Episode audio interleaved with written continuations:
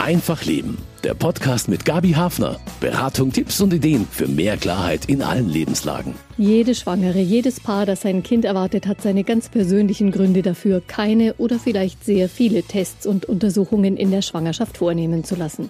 Neue Bluttests sind risikoärmer als frühere Untersuchungen. Warum also darauf verzichten? Also ich muss sagen, es kommt ja von jetzt auf gleich. Du bist gerade schwanger und dann kriegst du praktisch schon die Info, da gibt es jetzt verschiedene Tests, die du machen lassen kannst. Dass es wirklich erstmal herausfordernd ist, also sich dem zu stellen und dem bewusst zu werden und auch bewusst zu werden, es kann Konsequenzen haben. Also wenn ich den Test machen lasse, kann vielleicht ja ein Ergebnis rauskommen, wo ich einfach nicht weiß, wie ich damit vielleicht auch umgehen soll, wenn eine Behinderung festgestellt wird. Und noch mehr Tests sind in der Entwicklung. Die Untersuchungen beginnen harmlos mit einer Blutentnahme. Doch wenn das Ergebnis auf eine Behinderung oder eine schwere Fehlbildung des Ungeborenen hindeutet, dann stehen Schwangere mittendrin in einem schwierigen Entscheidungskonflikt. Sind sie darauf überhaupt vorbereitet? Werden sie gut beraten und begleitet bei den vorgeburtlichen Untersuchungen? Oder geraten sie in eine Diagnosefalle, weil sie Dinge erfahren, die sie gar nicht wissen wollten? Eine Menge Fragen. Ich bin Gabi Hafner und habe schwangere Frauen befragt. Im Studio zu Gast ist Schwangerenberaterin Marina Macke und wir haben mit einem Pränatalmediziner gesprochen. Pränataldiagnostik, Entlastung oder Entscheidungsdruck. Werdende Eltern können heute eine Fülle von Informationen bekommen über ihr Ungeborenes. Das kann beruhigend sein oder auch sehr alarmierend. Und dann kommen Marina Macke und ihre Kolleginnen ins Spiel. Hallo, Frau Macke. Hallo. Sie leiten die Schwangerenberatungsstelle beim SKF München. Das ist der Sozialdienst katholischer Frauen. Willkommen bei Einfach Leben. Schön, dass Sie da sind. Danke für die Einladung. Wann nutzen denn werdende Eltern ihre Beratung zur Pränataldiagnostik? Das ist ja ein Teil im Beratungsspektrum, das Sie anbieten. Mhm. Wann lassen die sich über diese vorgeburtlichen Untersuchungen beraten? Mhm. Also das ist sehr unterschiedlich. Ähm, der Großteil, die direkt mit dem Thema kommen, ist tatsächlich, ähm, wenn die Untersuchungen gemacht worden sind und da vielleicht ähm, ein auffälliger Befund irgendwie im Raum steht. Wir sprechen das Thema aber auch von uns aus immer äh, häufiger an, gerade bei Frauen, die in der Frühschwangerschaft zu uns kommen, wo das Thema einfach noch aussteht oder auch bezüglich, wenn wir im Mutterpass sehen, da, da wurde schon vielleicht irgendwas Spezifisches gemacht, dass man dann nochmal drauf anspricht, ist da was rausgekommen, wie geht's Ihnen damit? Und so weiter. Und gerade wenn die relativ am Anfang noch so, wir haben auch viele Frauen, die so zwischen der ja, so zehnte, 15. Woche ähm, schon in die Beratung kommen mit. Das ist ja gerade der Zeitraum, wo das auch akut genau, ist mit den genau. Genau, und da ähm, ist es äh, schon so, dass die oftmals mit ganz anderen Anliegen kommen und wir von uns aus das eigentlich immer mit ansprechen, weil die von den Ärzten sowieso auch darauf angesprochen werden, um auch nochmal zu, äh, zu signalisieren, dass sie da auch so ihre emotionale Seite und diese psychosoziale Seite auch gerne bei uns besprechen können, mhm. um das Thema auch nochmal aufzumachen. Und auch damit sie auch das im Hinterkopf haben, dass wir da auch Anlaufstelle sind ähm, und es wirklich ein Thema ist, was da auch den Raum hat. Ja. Weil die Ärzte natürlich hinweisen auf diese Untersuchungen, die es gibt. Genau. Hm. Zum Teil dann auch mit mehr Nachdruck, wenn die Schwangeren schon ein bisschen älter sind zum mhm. Beispiel. Aber da geht es natürlich ums Medizinische in erster Linie. Genau. Hm. Ist das Risiko überhaupt so groß, ein Kind mit einer schweren Beeinträchtigung zu bekommen? Also an der Gesamtzahl der Geburten muss man sagen, dass an sich 95 Prozent der Kinder wirklich äh, gesund auf die Welt kommen und äh, da keinerlei Beeinträchtigung haben. Also das, glaube ich, muss man sich, wenn man sich mit der Thematik beschäftigt, auch immer mal wieder in den Hinterkopf rufen, dass es wirklich ein kleiner Prozentsatz ist, der wirklich mit einer schwerwiegenden Behinderung äh, zur Welt kommt. Und es ist natürlich so, dass das Durchschnittsalter der Erstgebärenden einfach ähm, steigt oder in den letzten Jahren auch noch weiter gestiegen ist ist.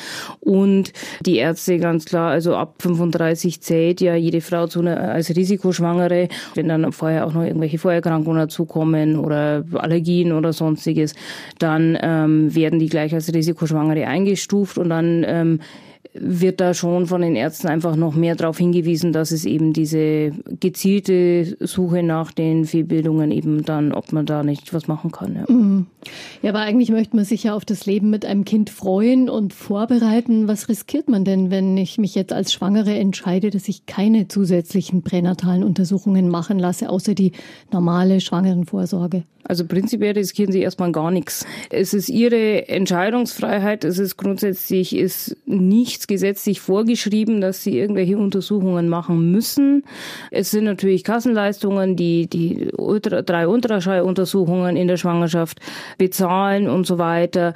Aber diese ganzen Tests, die gezielt nach Fehlbildungen suchen, das sind an sich freiwillige Angebote, die man nutzen kann oder eben auch nicht.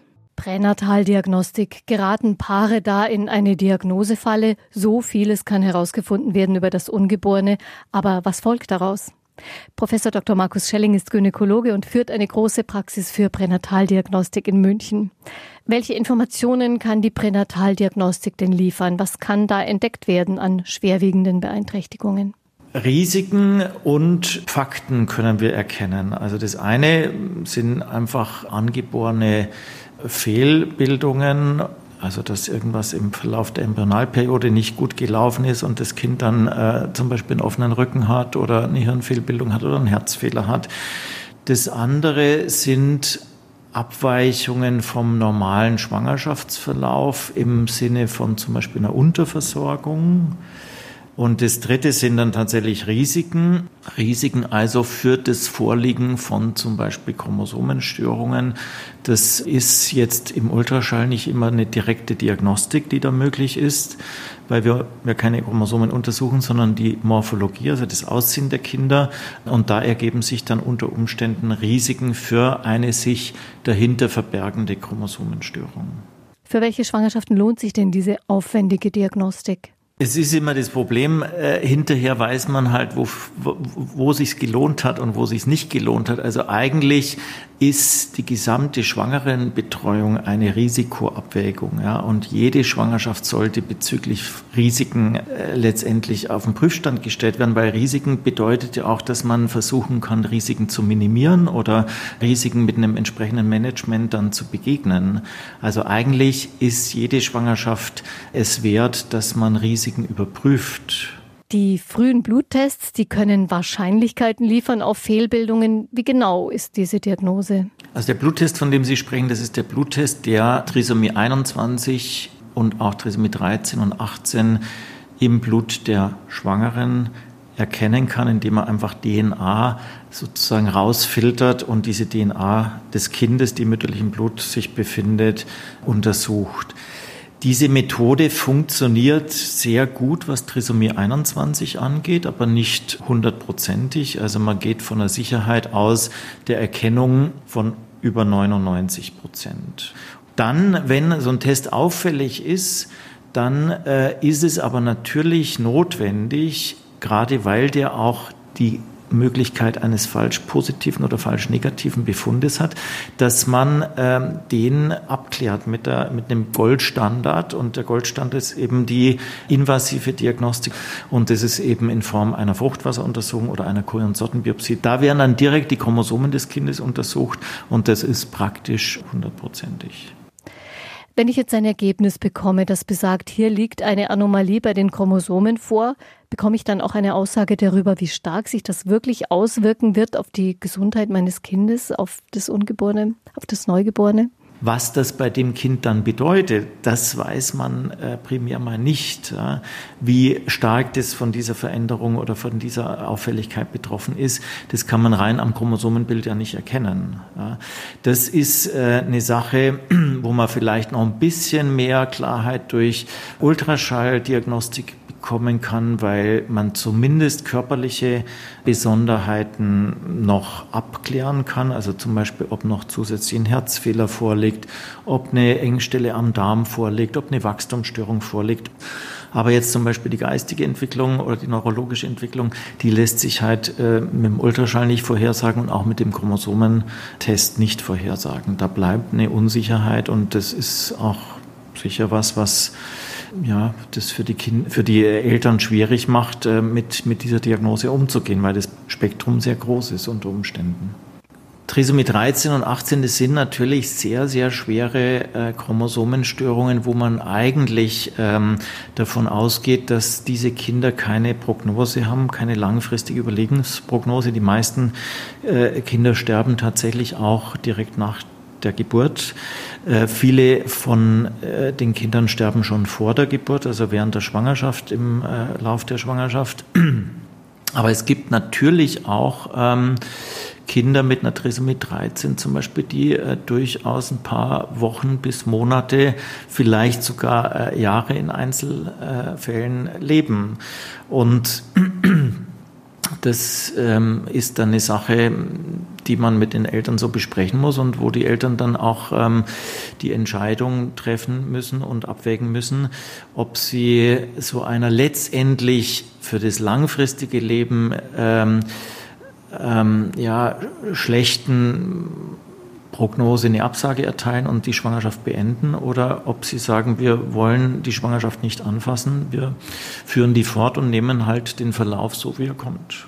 Kaum haben sie sich auf eine Schwangerschaft eingestellt, sind werdende Eltern heute konfrontiert mit einer Vielzahl an Untersuchungen, um Gendefekte und Beeinträchtigungen des Ungeborenen feststellen zu können. Pränatale Tests beginnen ziemlich früh in der Schwangerschaft. Eine Überforderung der Eltern. Darüber möchte ich mehr Klarheit schaffen im Gespräch mit Marina Macke von der Schwangerenberatungsstelle des SKF München. Frau Macke, entsteht da eigentlich schon so ein gewisser Druck auf werdende Eltern, einfach weil es diese vielen Möglichkeiten gibt, dass man sie auch nutzt, dass man Tests machen lässt? Mm, ich denke, dass es einige Eltern sicherlich als Druck auch empfinden. Der Arzt ist ja auch eine Vertrauensperson und ähm, man geht ja auch schon davon aus, dass der was Gutes für einen will und das merkt man aber auch, dass viele Frauen, die dann die Tests machen lassen, äh, mit dem Gefühl reingehen, ja, sagen Sie mir mal, dass mein Kind gesund ist. Also manche empfinden das aber vielleicht auch Erleichterung, dass man als auch, auch als Erleichterung, dass man eben ähm, schon vor, vor der Geburt sagen kann, okay, die diese Gewissheit auch hat, okay, da ist nichts, das ist alles gut, wir können uns darauf mhm. freuen und so weiter. Also das, glaube ich, hat so beide Seiten ja. auch. Ja. Diese neueren pränatalen Tests, die Bluttests, die sind ja nicht invasiv. Mhm. Das heißt, man muss nicht groß eingreifen mhm. und damit auch risikoärmer. Mhm. Es braucht eben nur ein paar Tropfen vom Blut der Mutter zum Beispiel. Mhm. Dann werden DNA-Fragmente des Ungeborenen daraus isoliert und da kann man dann schon zum Beispiel errechnen, ob das Chromosom 21 doppelt oder dreifach angelegt ist. Frau Macke, ist weniger Risiko auch immer ein Fortschritt in dem Fall? Also von medizinischer Seite her ist es sicherlich ein Fortschritt. Von Seiten ethischer Ansicht und ähm, gesellschaftspolitischen Sachen ist es natürlich wieder äh, schon auch anders zu bewerten, weil sich ganz früh in der Schwangerschaft einfach schon sehr konkrete Fragestellungen ja. im Zweifelsfalle auftun. Also äh, das heißt, es sind Konflikte vorprogrammiert, Entscheidungskonflikte, wenn man ein belastendes Ergebnis bekommt bei so einem Test, wenn eine Auffälligkeit diagnostiziert mhm. wird. Mhm. Und man muss eben auch dazu sagen, jetzt allein mit diesem Bluttest können Trisomie 13, 18 und 21 getestet werden, für die es ja keine Therapie gibt. Also man muss das mal sehen, man kann die Diagnose stellen, aber prinzipiell sind es ja ähm, Behinderungen, Erkrankungen, für die es derzeit keine therapeutischen Möglichkeiten gibt, also keine Behandlungsmöglichkeiten. Das heißt, was dann im Raum steht, ist das Kind bekommen, so wie es ist, oder eine Abtreibung vornehmen lassen. Und ich weiß aber nach dem Bluttest auch nicht, wie stark so eine Behinderung ausfallen wird. Genau, es geht rein um die äh, Genetik, die da bestimmt wird. Und gerade wenn man nimmt das Beispiel Trisomie 21, da ist natürlich das Spektrum der Auswirkungen sehr breit. Für welche Eltern ist die Pränataldiagnostik wichtig und entlastend? Also ich denke, es ist gerade für Eltern, die vielleicht, äh, wo Behinderungen in der Familie schon vorgekommen sind, die vielleicht schon Fehlgeburten hatten, was ja oftmals auch auf äh, eine Erkrankung von dem mhm. Kind ähm, rückschließen lässt, um sich da nochmal die Sicherheit zu holen. Dann denke ich, sind es oft äh, schon auch Eltern, die einen sehr gesicherten Rahmen haben, die da ähm, einfach Gewissheit auch haben wollen. Also die, die Beweggründe sind ja sehr unterschiedlich. Also es gibt ja auch Frauen, die sagen, oder Familien, ich möchte einfach wissen, was auf mich zukommt, damit wir einfach planen können. Und ähm, es gibt da auch Familien, die aus welchen Gründen auch immer sich einfach ein Leben mit so einem schwerkranken Kind nicht vorstellen können oder auch die Ressourcen nicht da sind, das, das zu meistern. Also das sind alles Details, die da irgendwie mit reinspielen, um da auch für die Eltern selber zu einer Entscheidung zu kommen. Mhm. Ne?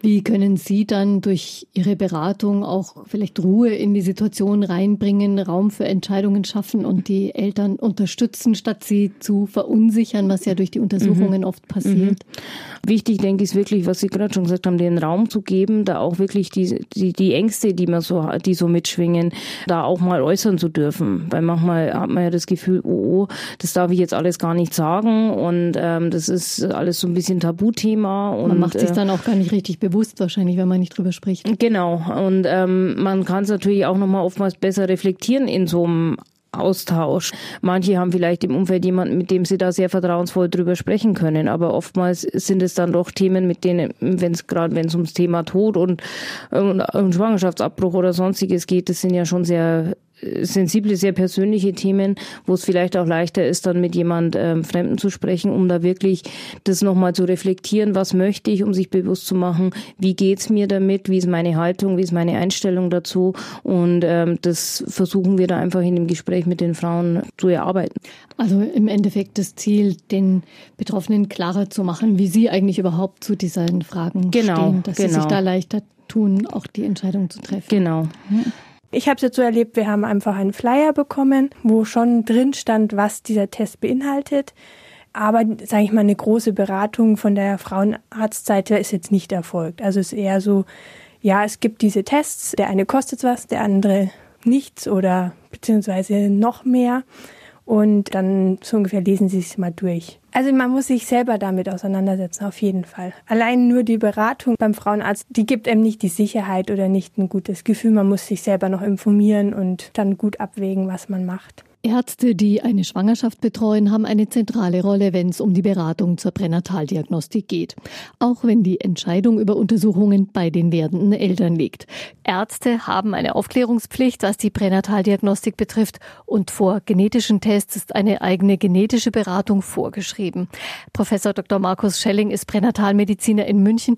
Wie werden denn Schwangere vorbereitet auf Tests und Untersuchungen bei Ihnen? Also primär muss der Frauenarzt natürlich äh, auf diese Untersuchungsmöglichkeiten hinweisen, denn die Schwangere muss sich im Rahmen der normalen Schwangerenvorsorge entscheiden, ob sie überhaupt solche Tests wahrnehmen möchte oder nicht. Dann gibt es natürlich jede Menge Informationen im Internet oder in gedruckter Form. Da sind viele Schwangere auch sehr gut vorbereitet und haben sich mit diesen äh, Untersuchungsschritten schon beschäftigt. Ja. Und dann ist natürlich so, dass wir vor jeder Untersuchung ein Aufklärungsgespräch führen, wo wir insbesondere, wenn es um so Tests mit Risikoabschätzung geht, einfach genau das Prinzip der Untersuchung erklären und auch nochmal darauf hinweisen, dass ähm, das keine Pflicht ist, sondern dass das ähm, eine freie Entscheidung jeder Schwangeren ist, ob sie diesen Test wahrnehmen möchte oder nicht. Vor genetischen Tests, also zum Beispiel diesen neuen Bluttests, ist ja eine Beratung durch einen Humangenetiker vorgeschrieben. Was ist seine Aufgabe? Die Hauptaufgabe ist, ähm, nochmal zu erklären, welche Tests es gibt, welche Alternativen zu dem geplanten Test es gibt, was die einzelnen Tests für eine Sicherheit, für eine diagnostische Sicherheit haben, wie sie grob funktionieren und dann auch, was die Untersuchungsinhalte sind, was alles untersuchbar ist und was ähm, mit welcher Sicherheit auch diagnostiziert werden kann. Manche Schwangere haben fast den Eindruck, Ärzte wollten ihnen möglichst viele Tests verkaufen. Wer verdient denn an diesen Tests? Also es gibt ärztliche Leistungen, wenn wir jetzt zum Beispiel an den Ultraschall denken, der wird natürlich äh, demjenigen vergütet, der den Ultraschall macht. Dann gibt's Laborleistungen, die werden dem Labor vergütet, wobei das Labor ja nicht direkt gegenüber der Patientin in Erscheinung tritt, sondern das Labor wird beauftragt von einem Arzt, der aber selber natürlich an dieser Laborleistung nichts verdient sondern nur die Indikation stellt zu dem Test oder den Test bespricht und äh, dann durchführt im Sinne von zum Beispiel die Blutabnahme macht. Ja. Aber der Test selber wird durch die Labors in Rechnung gestellt, wenn es ein Labortest ist. Und da hat der abnehmende Arzt jetzt nichts davon. Wer begleitet denn dann die Schwangeren, wenn sie ein auffälliges Ergebnis bekommen? Also primär sind schon wir die Ansprechpartner. Wir sind äh, dann sozusagen die Behandlungsführer, wenn ein auffälliger Befund ist. Das heißt, bei uns laufen dann so ein bisschen Fäden zusammen, aber wir müssen uns natürlich auch Expertise von außen holen. Das heißt, wir brauchen eine psychologische Unterstützung, die wir den Schwangeren anbieten wollen. Da gibt es Beratungsstellen, die dafür auch speziell geschult sind. Dann äh, ist es eben oft der Humangenetiker, der ähm, auch die Expertise hat, was genetische Veränderungen bedeuten. Dann ist es oftmals der Kinderarzt, der den Schwangeren auch sagt, was diese und jene Fehlbildung oder Fehlentwicklung für das Kind langfristig bedeutet. Der Kinderchirurg, der erklärt, welche Schritte nachgeburtlich notwendig sind. Also das ist schon eine ganze Palette an Nachbardisziplinen, die da mit ins Spiel kommen. Und daraus wird, je nachdem, um was es sich handelt, eben ein möglichst komplettes Bild vermittelt, um was es eigentlich geht. Wie denken Sie denn über Statements aus der Politik, dass die Pflicht zur Beratung bei pränatalen Untersuchungen ausgebaut werden soll? Ja, das ist, das klingt natürlich primär mal gut, ähm, denn wichtig ist schon, dass man informiert ist, was sich Schwangere da einlassen, wenn sie so eine diagnostische Schiene betreten. Denn schlecht ist, wenn es ein Selbstläufer ist, ähm, wenn man sozusagen in so eine Diagnosefalle, sage ich jetzt mal, äh, tritt und eigentlich danach sagt, das wollte ich eigentlich gar nicht wissen. Wenn ich mir vorher Gedanken drüber gemacht hätte, dann hätte ich vielleicht die Untersuchung gar nicht gemacht, weil es für mich nicht die Konsequenzen äh, hat. Insofern ist eine Beratung vor einer Pränataldiagnostik schon was Wichtiges. Aber das äh, muss man halt auch realistisch sehen. Das sind die Frauenärzte, die die Schwangeren betreuen. Also die ähm, entsprechend zu schulen, die mit entsprechenden Materialien zu versorgen und da vielleicht auch einen Anreiz zu bieten, dass äh, Beratungen vergütet werden, denn äh, umsonst kann man einfach diese viele Zeit, die da notwendig ist, äh, auch nicht äh, erbringen. Das wäre für meine Begriffe der richtige Schritt und nicht noch einen extra Schritt einzubauen, sondern die Beratungssituation da zu stärken, wo sie sowieso stattfindet. Das sind die Frauenärzte. Was raten Sie denn, Frau Macke, wie können werdende Eltern denn vorgehen, um ihren persönlichen Weg zu finden durch diesen Dschungel an Diagnosemöglichkeiten? Also ich denke, das Wichtigste ist tatsächlich, sich bewusst zu machen, was ähm, was heißt es? Was passiert auch bei diesen Untersuchungen und was ist das, was kann ein mögliches Ergebnis dieser Untersuchungen sein?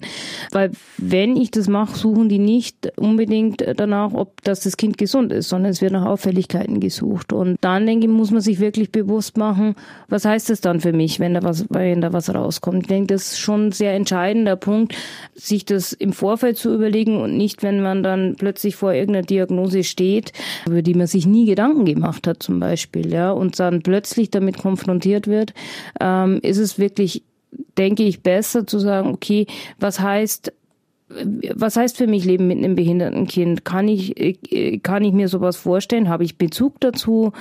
Gibt es Kontakte? Also das sind alles Fragen, die wir auch so in der Beratung ähm, oftmals äh, auf, aufst aufstellen erstmal, weil man sich oftmals gar nicht die G Gedanken macht oder wenn die Frauen schon so am Überlegen sind, hm, hm, hm, mache ich das denn? Der Arzt hat das empfohlen ist, äh, ist schon die Fragestellung, okay, was möchten Sie damit? Was ist für Sie wichtig? Was ist für Sie, was ist für das Kind wichtig? Also ähm, das sind schon die Fragen, die man sich einfach, äh, so grundlegende mhm. Haltungsfragen, die man sich da stellen muss. Ja. Die Informationen zu den Untersuchungen und Tests, zum Beispiel auf den Webseiten dann mhm. von den Pränatalmedizinern, die sind ja oft ziemlich detailliert. Und man denkt, da geht's um medizinische Fragen. Aber alles, was mit meinem Baby zu tun hat, das löst ja auch Gefühle mhm. aus, Ängste vielleicht. Mhm. Wo kommen die dann vor? Also da ist natürlich bei uns in der Beratung der Platz dafür, weil ich denke, gerade in den Arztpraxen, die sind dann doch auch sehr voll und die Mediziner haben ja auch nicht eine Stunde oftmals Zeit, um dann nach der Untersuchung noch ein Gespräch mit den äh, Frauen zu führen. Und oftmals ist man da auch äh, vielleicht noch so ein bisschen überfordert von den ganzen mhm. Eindrücken. Dann hat man ein Ultraschallbild, was natürlich was Tolles ist. Da versuchen wir tatsächlich den Raum zu bieten, um da wirklich diese ganzen Gefühle, die da auch einstürmen und ähm, natürlich auch diese, diese Freude gemischt mit, den, mit der Sorge, die man hat, hat, dass man das einfach sortieren kann, damit man einfach nochmal schauen kann, was ist jetzt für die, die Frau oder das Paar, weil der Partner spielt ja da dann doch im meisten Fall eine große Rolle auch mit, was ist da jetzt das Entscheidende, was ist wichtig und wie können die dieses Gefühlschaos, was man vielleicht hat, ja. gut sortieren, um dann auch ähm, für sich ähm, eine Entscheidung treffen zu können. Ja. Bräuchte es da so eine Art Fahrplan für die Schwangerschaft, in dem jetzt eben nicht all diese ganzen vielen Untersuchungen aufgelistet sind, sondern auch vielleicht Fragen drauf sind, die man sich schon und zwar vor den Untersuchungen stellt, damit man da mit einer anderen Einstellung auch dran geht. Also ich weiß nicht, ob Frauplaner das richtige wäre, weil schönes Wort, ja. aber es gibt ja diesen Mutterpass. Genau. Da könnte ja auch eine Seite drin sein, wo sowas draufsteht. Ja, ja. Ganz hm. einfach. Ja, ja. Hm. Also es gibt ja viel an Informationsmaterial, zum Beispiel, also die Bundeszentrale für gesundheitliche Aufklärung macht ganz viel ähm, und auch sehr detailliert und so weiter mit Vorteilen, Nachteilen und so weiter. Also ähm, die Informationsmaterialien gibt's, denke ich, äh, schon äh, einiges. Ähm, das ist natürlich immer schwierig, weil jede Schwangere anders ist und jede für sich das anders ähm, auch braucht. Deswegen sind so standardisierte Sachen natürlich schwierig, aber eine reine Information ist da einfach wichtig. Und ich denke, wenn es die Frauen selber nicht machen, wäre es natürlich wichtig, dass der Arzt als erste Anlaufstelle vor allem über Untersuchungsmethoden und Risiken und Vorteile und so weiter auch klar ähm, kommuniziert und ähm, denke viel, wenn dann über Wahrscheinlichkeiten gesprochen wird und so weiter. Damit können viele Frauen, viele Menschen im Allgemeinen einfach wenig anfangen, weil eine mhm. Wahrscheinlichkeit und da denke ich, muss es einfach eine klare Kommunikation geben. Ja. Hm, das würde den Paaren sicherlich helfen. Ja. Auch eine, eine Kommunikation über die Konsequenzen. Genau. Und das Ganze hat ja auch eine ethische Dimension, mhm. die ihren Platz da finden mhm. muss, dass äh, werdende Eltern vielleicht eine schwierige Entscheidung treffen müssen, ja. wenn bei einer Untersuchung eine hohe Wahrscheinlichkeit herauskommt, dass es eine Beeinträchtigung, eine Behinderung geben kann bei dem Kind, weil die Zahl pränataler Tests, sie wird wachsen und damit auch die Anforderung an werdende Eltern, Entscheidungen zu treffen. Wir haben dann auch nicht sofort Ja oder Nein gesagt und auch mal ein bisschen uns eingelesen und dann beschlossen, also eigentlich bringen uns die Untersuchungen nichts, weil selbst wenn eine prozentuale Wahrscheinlichkeit rauskommt, dass das Kind behindert sein könnte, hätte es für uns keine Konsequenz. Also haben wir gesagt, wir würden das Kind sowieso nicht abtreiben, dann können wir es auch bekommen und müssen uns gar nicht erst verunsichern lassen, ob es jetzt eventuell vielleicht eine Behinderung hat oder nicht. Pränataldiagnostik, Entlastung oder Entscheidungsdruck. Wie können werdende Eltern Klarheit gewinnen als Paar, welche Tests sie nutzen wollen und wie sie mit einem Ergebnis umgehen wollen?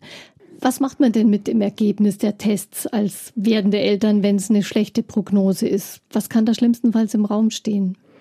Gerade bei Diagnosen, die einfach nicht therapierbar sind, wie genetische Störungen, Trisomie 13, 18, auch bei Trisomie 21, ähm, steht sicherlich immer auch die Möglichkeit eines Schwangerschaftsabbruchs im Raum. Diese medizinische Indikation ist einfach auch nach der zwölften Schwangerschaftswoche äh, möglich. Also heißt, wenn quasi Gefahr für oder die Mutter sehr stark psychisch oder physisch belastet ist oder auch das Kind nicht lebensfähig ist, ist einfach ein Schwangerschaftsabbruch auch ähm, nach der zwölften Woche ähm, noch möglich. Und damit ist es natürlich für die Eltern eine ganz existenzielle Fragestellung, die, die dann im Raum steht. Ja. Das ist sicher auch ein Punkt, an dem Ihre Beratung dann gefragt ist. Wie helfen Sie den Paaren dann durch? Also es geht ähm, da um ganz viel Themen zuzulassen, einfach wie gehe ich jetzt mit dieser Situation um, was heißt es für mich. Es geht natürlich auch um Trauer, um Abschied von der Vorstellung von einem gesunden Kind, mhm. was ein großes Thema ist. Erstmal als einen Schritt, ähm, dann steht natürlich, gerade wenn der Schwangerschaftsabbruch für, die, für das Paar auch nicht abwegig ist, schon die, es kommen schon Fragen von, von Schuld und äh, auch auf, also große ethische Fragestellungen und auch sehr persönliche Fragestellungen, weil es einfach eben ein Thema mit Leben und Tod ist, was ähm, für viele einfach eine Lebenskrise auch auslösen kann. Mhm. Wichtig ist da auch wirklich so, dass wenn nicht die Frau alleine kommt, sondern auch der Partner mit, den Partner auch mit einzubeziehen, dass auch die, die Haltung des Paares da eine gemeinsame sein kann oder sich gemeinsam entwickeln kann und da wirklich eine große Offenheit an den Tag zu legen. Ja, weil ein, ein Paar hat ja vielleicht zunächst mal unterschiedliche Gefühle, Ängste und Vorstellungen auch von, von der Zukunft. Allein deswegen braucht man wahrscheinlich dann wirklich eine Unterstützung, auch zum Beispiel einer Beratungsstelle. Reagieren Männer grundsätzlich eher ein bisschen anders als Frauen oder sind vielleicht ein bisschen zurückhaltender, weil sie sagen, es ist einfach die Frau, die mhm. dieses Kind noch im mhm. Leib trägt? Also es ist schon sehr unterschiedlich. Die Männer sind dann, äh, ist dann schon oft so, ja, ich trage das mit, was du entscheidest, was ja eine gute Einstellung ist. Aber es ist schon grundsätzlich wichtig, dass der, der Mann auch seine Haltung dazu sagt. Natürlich erleben die Männer die Schwangerschaft gerade in den ersten 15 Wochen, sage ich jetzt mal, an sich als sehr Außenstehender, weil da ist meistens noch kein Bauch da, man spürt noch nichts und so weiter. Mhm. Und die Frauen erleben das natürlich ab der hm, ersten Minute, sag ich jetzt mal, ähm, äh, dann doch äh, ziemlich, ähm, ist doch intensiver. Und dadurch, glaube ich, ist oftmals schon ein bisschen eine größere Distanz noch da und wird vielleicht auch einfach, äh, was heißt einfach, ist das ganz falsche Wort wahrscheinlich, weil einfach ist die Entscheidung nie, ja. aber ähm, eher schneller dann gesagt, naja, dann äh, machen wir den Abbruch. Deswegen muss man einfach schauen, dass man eine gute gemeinsame und eine offene äh, Basis findet und da auch eine große Offenheit da ist. Ja. Und man das auch wirklich zulassen kann, wenn dann einer sagt, Mensch, ich glaube, ich traue mir das, ich traue mir das nicht zu, ja. Und wie, und der andere sagt vielleicht, Mensch, natürlich schaffen wir das. Also mhm. wie kann man dann auf eine gute Basis kommen? Und das ist natürlich ein Prozess, der nicht in einer Stunde vorbei ist, wenn das Paar in Beratung da ist, sondern der sich natürlich dann ähm, länger fortsetzen muss. Ja. Ja. Weil man muss eigentlich an einen Punkt kommen, wo beide sich gegenseitig total unterstützen. Genau. Entsteht da auch Zeitdruck? Ähm, gewisser Zeitdruck ist da natürlich da, auch wenn mittlerweile die, diese Diagnostiken sehr früh angesetzt sind. Also auch eine Fruchtwasseruntersuchung wird in der 14., 15. Schwangerschaftswoche gemacht. Und wie, wie ich gerade schon gesagt habe, der Abbruch ja auch später möglich ist, äh, ist es für die Ärzte und auch für die Schwangere selber schon einfacher, wenn das Kind noch so vor der 20. bis 23. Woche äh, der Abbruch vorgenommen wird oder so, weil dann das Kind ja auch theoretisch lebensfähig Weg ist, so ab der 23. Woche, sagt man. Das heißt, äh, der richtige Zeitpunkt, um eine Beratung aufzusuchen, liegt am besten möglichst früh. Wäre natürlich äh, am, am besten so früh wie möglich. Es gibt auch Frauen, die dann irgendwie eine Untersuchung machen und kommen, während sie auf das Ergebnis warten zum Beispiel. Mhm. Und das ist natürlich auch ein Zeitpunkt, wenn man sich vorher noch nicht damit auseinandersetzt, wo man sich schon mal Gedanken machen kann. Die Ergebnisse dauern meistens ein paar Tage, bis es, äh, bis äh, je nach Untersuchung ja. dann auch. Dann spürt man es ja dann schon hautnah. Was genau, mache ich dann eigentlich? Genau. Mhm. Und ähm, das ist schon auch so, wo man sagt, okay, da ist eine große Reflexionsfähigkeit auch da. Wird sich der Druck da in Zukunft vielleicht noch verschärfen, Paare schief angeschaut werden, die einfach darauf vertrauen, dass sie das Kind bekommen, das ihnen zugedacht ist, ohne viel äh, nachschauen zu lassen? Und wie geht man damit um? Kritiker sagen ja, der Bluttest öffnet Tür und Tor für ein Screening auf Behinderungen und in der Konsequenz eben für Schwangerschaftsabbrüche. Aber andererseits Eltern, die ein Kind erwarten, die wollen halt wissen, was auf sie zukommt und werden auf diese Möglichkeiten, viele zumindest, einfach nicht verzichten wollen.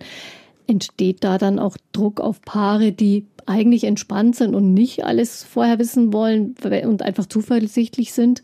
dass sie ein gesundes Kind bekommen, wo man dann hinterher sagt, ja, hm, jetzt habt ihr ein Kind mit Down-Syndrom, das hätte doch nicht sein müssen, so. Das passiert ja wohl auch schon, dass Paare entsprechend äh, entsprechende Bemerkungen zu hören bekommen. Mhm. Also so die Bemerkung, ach, wusstet ihr das vorher gar nicht, habt ihr das gar nicht testen lassen und so. Ich glaube, das ist was, was viele äh, Paare sich anhören müssen oder die Frage steht im Raum, weil natürlich diese Tests einfach sehr verbreitet sind. Und ähm, jeder weiß auch, dass äh, viel äh, gewusst werden kann. Aber die werden in Eltern, gerade also auch Eltern mit Down-Syndrom-Kindern und so weiter, die ja äh, sehr wohl sehr gut lebensfähig sind, glaube ich, dass die es schon schwerer, immer schwerer haben, da wirklich auch ähm, gestanden hinter ihrer äh, Entscheidung zu stehen. Und natürlich macht es das für die Eltern nicht einfach, wenn sie sich da ständig rechtfertigen müssen. Ja? Mhm. Und es ist ja, wenn man sagt, okay, wenn ein Kind einen Unfall hat, wenn es schon auf der Welt ist und dadurch dann eine Behinderung hat, fragt auch keiner nach. Also man muss das ja auch so sehen, äh, was habt ihr denn da gemacht oder sonst was und ähm, zumindest nicht so offen. Zumindest nicht so offen, genau. Da denke ich, ist es schon wichtig, da die Eltern, die sich da bewusst auch äh, dafür entscheiden, zu sagen, okay, wir nehmen es, wie es kommt, oder auch, okay, ich äh, ich weiß, wir kriegen ein, ein Kind mit Down-Syndrom und wir bekommen das jetzt, die da auch wirklich zu stärken und ähm, die vielleicht auch vorzubereiten, was kommen kann, soweit es in irgendeiner Form möglich ist. Aber das denke ich ist wichtig, dass man da auch ein gutes Netzwerk für die Eltern auf, aufbaut, wo die mhm. sich auch gut verknüpfen können, also mit anderen vernetzen können. Ja. Werden wir auch nachher gleich nochmal mhm. ein bisschen genauer drüber reden. Kritiker sagen ja, es könnte eine Tendenz entstehen zur Schwangerschaft auf Probe. Das heißt, man wartet nach einem negativen Bluttest mhm. vielleicht noch bis zur Bestätigung mhm. des Ergebnisses durch die Fruchtwasseruntersuchung und das dann abtreiben. Mhm. Wie ist Ihre Erfahrung? Also das Phänomen gibt es tatsächlich, gerade auch bei Paaren, die dann auf ein Untersuchungsergebnis warten. Man hat schon festgestellt, dass die Frauen dann so ein bisschen diese Bindung zum Kind äh, verlieren oder erst gar nicht zulassen wollen. Ist natürlich auch ein Schutzmechanismus äh, der Frau einfach, um da einfach ein bisschen rationaler wahrscheinlich ranzugehen. Ne? Hm. Das heißt aber, schwanger sein hat sich echt ganz schön verändert durch diese Möglichkeiten zu den Tests. Ja, äh, sicherlich. Also ich meine, an sich ist es ja was ganz Natürliches, muss man jetzt auch mal sagen. Schwanger werden die Leute seit Millionen von Jahren und es ist schon sehr technisiert. Von dem, ähm, glaube auch mal wieder vielleicht zurückzugehen, sich auf das eigene Gefühl zu verlassen und so weiter und da reinzuhören und sich auf das zu besinnen, das ist schon auch was, was denke ich ein, ein wichtiger Faktor wäre. Und statt, okay, ich warte jetzt mal aufs nächste Ultraschallbild und ähm, muss dann gucken und so weiter, anstatt dass man sich mal hinsetzt und dann wirklich irgendwie in sich reinspürt. Das ist halt einfach deutlich weniger. Mhm, also da ist auch viel irgendwie enge Verbindung mit diesem werdenden Leben mhm. dann vielleicht zerstört. Wie weit können Sie in einer katholischen Beratungsstelle denn die Eltern überhaupt begleiten, wenn sie sich zum Beispiel für einen Abbruch entscheiden? Also wir begleiten da die Frauen wirklich, solange sie das möchten. In der Beratung ist es auch äh, ganz klar, ist es eine Ergebnisoffenheit äh, von unserer Seite auch ganz klar da, weil die Frauen ihren Weg finden müssen muss eigentlich auch die Beratung zu den Tests auf den Prüfstand. Eine unabhängige psychosoziale Beratung ist zum Beispiel gefordert worden, auch bei der Orientierungsdebatte im Bundestag mehrfach, dass so etwas verpflichtend eingeführt wird, so eine Beratung, wie Sie sie auch leisten in, an Ihrer Stelle. Mhm. Würde das helfen den Schwangeren und ihren Partnern?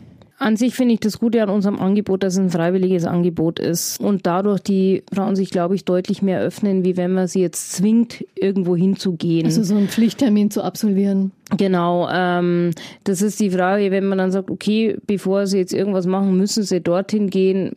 Ist, das ist so wie der Erste-Hilfe-Kurs für einen Führerschein, so wo man auch nicht viel mitnimmt. Genau, so ein bisschen. Und ich glaube, äh, und es ist vielleicht auch nicht für jeden notwendig, in eine Beratungsstelle zu gehen, weil er vielleicht im familiären Umfeld, im engen Freundeskreis jemanden hat, mit dem er sich da gut austauschen kann. Und die Frauen dann verpflichtend irgendwo hinzuschicken, ist schwierig. Was wichtig ist, denke ich, auf das Beratungsangebot deutlich mehr aufmerksam zu machen, weil viele das gar nicht wissen. Die verbinden mit Schwangerschaftsberatungsstelle nur ähm, Konfliktberatungen und äh, Schwangerschaftsabbruch, aber was da alles noch dranhängt, ist in der sag ich mal, breiten Öffentlichkeit einfach wenig ja. bekannt. Und da, glaube ich, wäre es wichtig, ähm, auf das Angebot der Beratungsstellen deutlich mehr aufmerksam zu machen. Die Ärzte sind ja rechtlich verpflichtet, insbesondere bei einem auffälligen Befund, auf die psychosozialen Beratungsstellen hinzuweisen. Vielleicht müsste man das ausweiten, dass man das prinzipiell ähm, jeden, jeder Schwangeren, die in eine Praxis kommt, einfach ähm, in dem Ersttermin, wenn die Schwangerschaft festgestellt, mit einen Flyer mit an die Hand gibt oder eine ja. Information und so weiter, um da nochmal auf das breite Angebot aufmerksam zu machen. Mhm. Und die Frauen sich dann wirklich freiwillig bewusst entscheiden können, Mensch, ach, vielleicht ist das hilfreich und so weiter. Ja. ja. Weiß man denn, es ist ja in bestimmten Fällen eine genetische Beratung mhm. äh, vorgeschrieben, ob die wirklich immer dann angeboten und gemacht wird, denn daran wurden auch Zweifel laut. Das kann ich so gar nicht sagen, weil das auch bei den Frauen, die bei uns sind, sehr unterschiedlich ist. Also äh, gerade die genetischen Sachen habe ich schon viele, die dann speziell bei einem Art äh, Genetiker nochmals sind schon. Und das ist aber auch sehr unterschiedlich, wie die Frauen in der Situation die, die Informationen, die der Arzt dann gibt, aufnehmen. Also da sind ja in diesem Gefühlschaos, in dem man dann vielleicht ist und diese Ängste, Sorgen, die man dann hat, äh, nimmt man oftmals auch nur die Spitze des Eisbergs auf und alles andere mhm. geht dann unter. Also das ist irgendwie, der Mensch ist da so gestrickt, dass er sich die schlimmsten Sachen im Kopf behält und ähm, das, was weniger schlimm ist, dann ähm, nicht mehr aufnehmen kann. Und deswegen, glaube ich, muss man ein bisschen differenzieren, was erzählt der Arzt und was nimmt ja. die Frau mit. Also es ist dann vielleicht einfach nicht die richtige oder nicht die einzige genau. Situation, in der diese Beratung oder die Information genau. Hilfreich ist. Ja. Es ist ja wohl in näherer Zukunft damit zu rechnen, dass noch mehr Bluttests auf den Markt kommen. Wissen Sie konkret, in welche Richtung das geht? Also konkret habe ich jetzt da noch keine Informationen, aber ähm, ich denke im Moment mit diesem Bluttest jetzt kann man diese drei Diagnosen stellen. Ähm, ich kann mir schon vorstellen, dass man da irgendwann schon den ganzen Genpool, sage ich jetzt mal sehr salopp, des Kindes irgendwann auswerten kann. Und das zieht natürlich sehr große ethische Fragestellungen nach sich. Genau. Was wird das bedeuten für Schwangere? Ja, prinzipiell geht's dann, also ich meine, Sie können ja mit dem Bluttest wird natürlich auch das, das Geschlecht gleich äh, festgestellt. Das sind dann immer so diese berühmten, dass man dann irgendwann die Augenfarbe bestimmen kann und so und so weiter. Und ich glaube, das hat immer die zwei Seiten. Für einige Schwangere wird das eine unheimliche Fortschritt sein, dass das sehr viel Sicherheit bedeutet. Und für andere Schwangere wird das vielleicht eine große Verunsicherung sein. Und da die Tests ja auch immer früher sind, ist es oftmals so, dass Kinder, die eine schwerste Behinderung haben, oftmals auch in der Fehlgeburt, vor der zwölften Woche schon. Da werden vielleicht Auffälligkeiten erkannt, die, wo das Kind vielleicht sowieso vom natürlichen Weg auch nicht zur Welt gekommen wäre. Also vielleicht eher dann noch eine zusätzliche Belastung. Ja. Wird Schwangerschaft tendenziell dann zu einer Phase, in der man unbedingt versuchen muss, die Weichen in Richtung gesundes Kind zu stellen, ein möglichst optimales Kind zu bekommen? Also das denke ich schon. Da denke ich, ist es wichtig, dass die Frauen auch wissen, dass sie eben dieses Recht auf Nichtwissen Wissen auch haben, dass man das nicht alles machen muss, also was wir am Anfang der Sendung schon hatten. Ja. Das denke ich ist nochmal ein wichtiger Aspekt auch zu sagen, okay, ich kann das wissen, ich muss es aber nicht und ich habe dieses Recht auch, das nicht zu wissen. Und ich möchte diese Schwangerschaft als Schwangerschaft erleben, so wie ich es für richtig halte, ohne alle zwei Wochen bei einem Arzt zu sitzen und so weiter. Mhm. Meine, die Schwangerschaften werden ja hier sowieso schon sehr engmaschig überwacht, was auch sehr sinnvoll ist und was gut ist. Also ich glaube, die Verantwortung der Frauen muss da mehr gestärkt werden, dass die sich auch klar sind, was möchte ich, was brauche ich, was ist mir wichtig für mein Kind, äh, für unsere Zukunft auch. Ja. ja, und dass man sich eben diesem Psychostress von immer wieder neuen Untersuchungen, das kann es ja einfach bedeuten, nicht unbedingt aussetzen muss. Genau. Mhm. Aber trotzdem, wer es sich leisten kann, lässt wahrscheinlich jetzt schon ziemlich viele Tests ja. machen und das wird, wird dann eher so weitergehen. Aber eine Garantie für ein gesundes Kind gibt es ja trotzdem nicht. Die Garantie haben sie im Leben wahrscheinlich nie auf irgendwas und eben auch nicht auf ein gesundes Kind. Ich meine, auf der anderen Seite kann ihr Kind auch als Frühgeburt in der 30. Woche kommen und dann wissen sie auch nicht, ob das schon so weit ist, dass es gut, dass äh, es gut lebensfähig ist oder dass da keine Schädigungen vorhanden sind. Also von dem her haben sie keine Garantie. Wie sind denn Ihre Erfahrungen aus der Beratung? Wie, wie geht es Eltern, die sich für ein Kind mit einer Behinderung, vielleicht für ein Down-Kind entschieden haben, nachdem sie bei einem Test erfahren haben, dass ihr Kind diese mhm. Einschränkung hat? Grundsätzlich ist da natürlich erstmal eine ganz andere Lebenssituation da, vor allem wenn man sich jetzt irgendwie ein Kind gewünscht hat, steht man plötzlich vor ganz anderen Herausforderungen. Das ist eine sehr zwiegespalten. Also zum einen ist natürlich die Freude für das Kind und es ist natürlich große Belastung und man weiß ja oftmals nicht nach der Geburt, wie schwerwiegend ist, äh, sind die Auswirkungen, wie viel äh, Unterstützung braucht das Kind mal und so weiter. Wir versuchen da einfach ein gutes Netzwerk auch zu schaffen, auch mit Frühförderung Stellen mit Behinderteneinrichtungen oder Verbänden und so weiter, damit äh, die Eltern da einfach ein gutes Netzwerk haben. Und ich denke, das ist in dem Fall ganz wichtig, ähm, sich da auch auszutauschen mit anderen Eltern, die da eben schon erfahrener sind, wie so ein frisch gebackenes Elternpaar, sage ich jetzt mal. Und äh, ich denke, das ist tatsächlich so diese zwischen Sorge und Freude und Angst und Überforderung mhm. ähm, kommen da ganz viel widersprüchliche Ängste einfach auf einen zu. Ja. Das sind ja auch Eltern, die sich wirklich für einen Weg entschieden ja. haben, der ja in unserer Gesellschaft wirklich kein leichter mhm. ist. Mhm. es wird ja auch immer wieder beteuert, wenn es um diese ethischen Fragen geht, im Zusammenhang damit ein behindertes Kind zu bekommen, dass, dass es eine gesellschaftliche Frage auch ist, zu signalisieren, ja. dass die Gesellschaft auch Menschen mit Handicaps äh, mhm. willkommen heißt. Da hat sich eigentlich einfach nicht so wahnsinnig viel bewegt in diese Richtung, dass man jetzt leichter sagen könnte, mhm. okay, wird, dieses Kind wird eine inklusive mhm. Erziehung bekommen mhm. können und es wird Teil der Gesellschaft sein, wie auch immer. Da kann mhm. man eigentlich schon ganz gut nachvollziehen, dass Eltern Tests nutzen ja. wollen und sich nicht so leichten Herzens ja. entscheiden ja. können für ein behindertes Kind. Natürlich ist es eine ähm, Herausforderung. Oftmals die gesellschaftliche Stellung oder das Sozialleben wird sehr eingeschränkt und so weiter, weil man sich vielleicht mehr kümmern muss.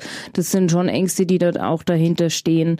Und es wird ja sehr viel von Inklusion derzeit auch gesprochen und so weiter. Aber man hat ja jetzt auch schon erfahren, gerade im schulischen System ist es doch deutlich schwieriger umzusetzen, als man sich das vielleicht vorgestellt hat, ähm, weil da einfach viel mehr Ressourcen gefordert sind, als derzeit da sind.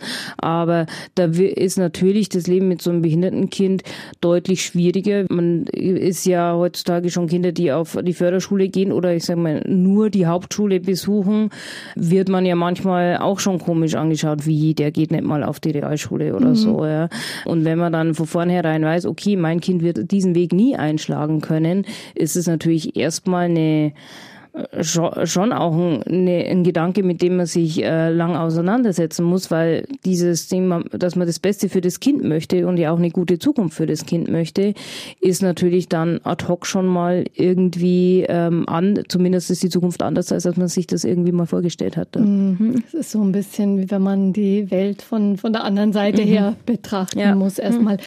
Es wird keinen Fahrplan für hm. die Schwangerschaftsuntersuchungen geben können, der irgendwie für alle passt. Aber was können Sie so grundsätzlich raten? Ja, ich, ich denke, man muss da auch ähm, gut mit sich ausmachen, was ist für einen wichtig, was ist für mich für, wichtig, dass ich die Schwangerschaft gut erleben kann, ähm, damit ich für das Kind gut sorgen kann. Das ist, glaube ich, so die grundlegende Frage, die man sich so ein bisschen stellen muss. Wie ist meine Einstellung zu, zu Leben, zu Behinderung, auch zu sterben. Das sind so diese grundlegenden Fragestellungen, die sich ähm, mit so einer Schwangerschaft auch mal auch stellen, so existenzielle Fragen. Mhm. Und da ist, denke ich, wichtig, sich so auf versuchen, sich auf sich zu besinnen. Und es kommen ja tausend Einflüsse auf einen rein. Das kommt ja auch noch mit dazu, wenn man erzählt, oh, ich bin schwanger und jeder weiß was und jeder erzählt ja, was und so gar weiter. Gar nicht so einfach da bei sich zu sein. Genau, genau. Und ähm, gerade auch in, mit gerade die jungen Frauen, die dann auch natürlich viel im Internet unterwegs sind, wo äh, natürlich natürlich auch nochmal ganz viele verschiedene Einflüsse sind, die oftmals nicht wirklich reflektiert sind. Und das dann zu filtern, ist für die Frauen schon nicht so einfach. Und äh, mit dem Erwartungsdruck, dass alles super und perfekt sein muss, äh, da muss man sich natürlich gut selber finden. Ja. Man findet viele Informationen. Wo findet man das Entscheidende gut zusammengefasst, wo vielleicht auch diese ethischen Fragen berücksichtigt sind? Haben Sie da einen Tipp? Also es gibt natürlich viel Fachliteratur mittlerweile zu dem Thema, die das sehr gut beleuchten. Informationen zu Schwangerschaftsberatungsstellen und auch zu Untersuchungsmethoden, aber auch so, was macht die, macht es mit den Frauen, gibt wirklich gut über die Bundeszentrale für gesundheitliche Aufklärung, was ähm, die da sehr gute Materialien inzwischen haben.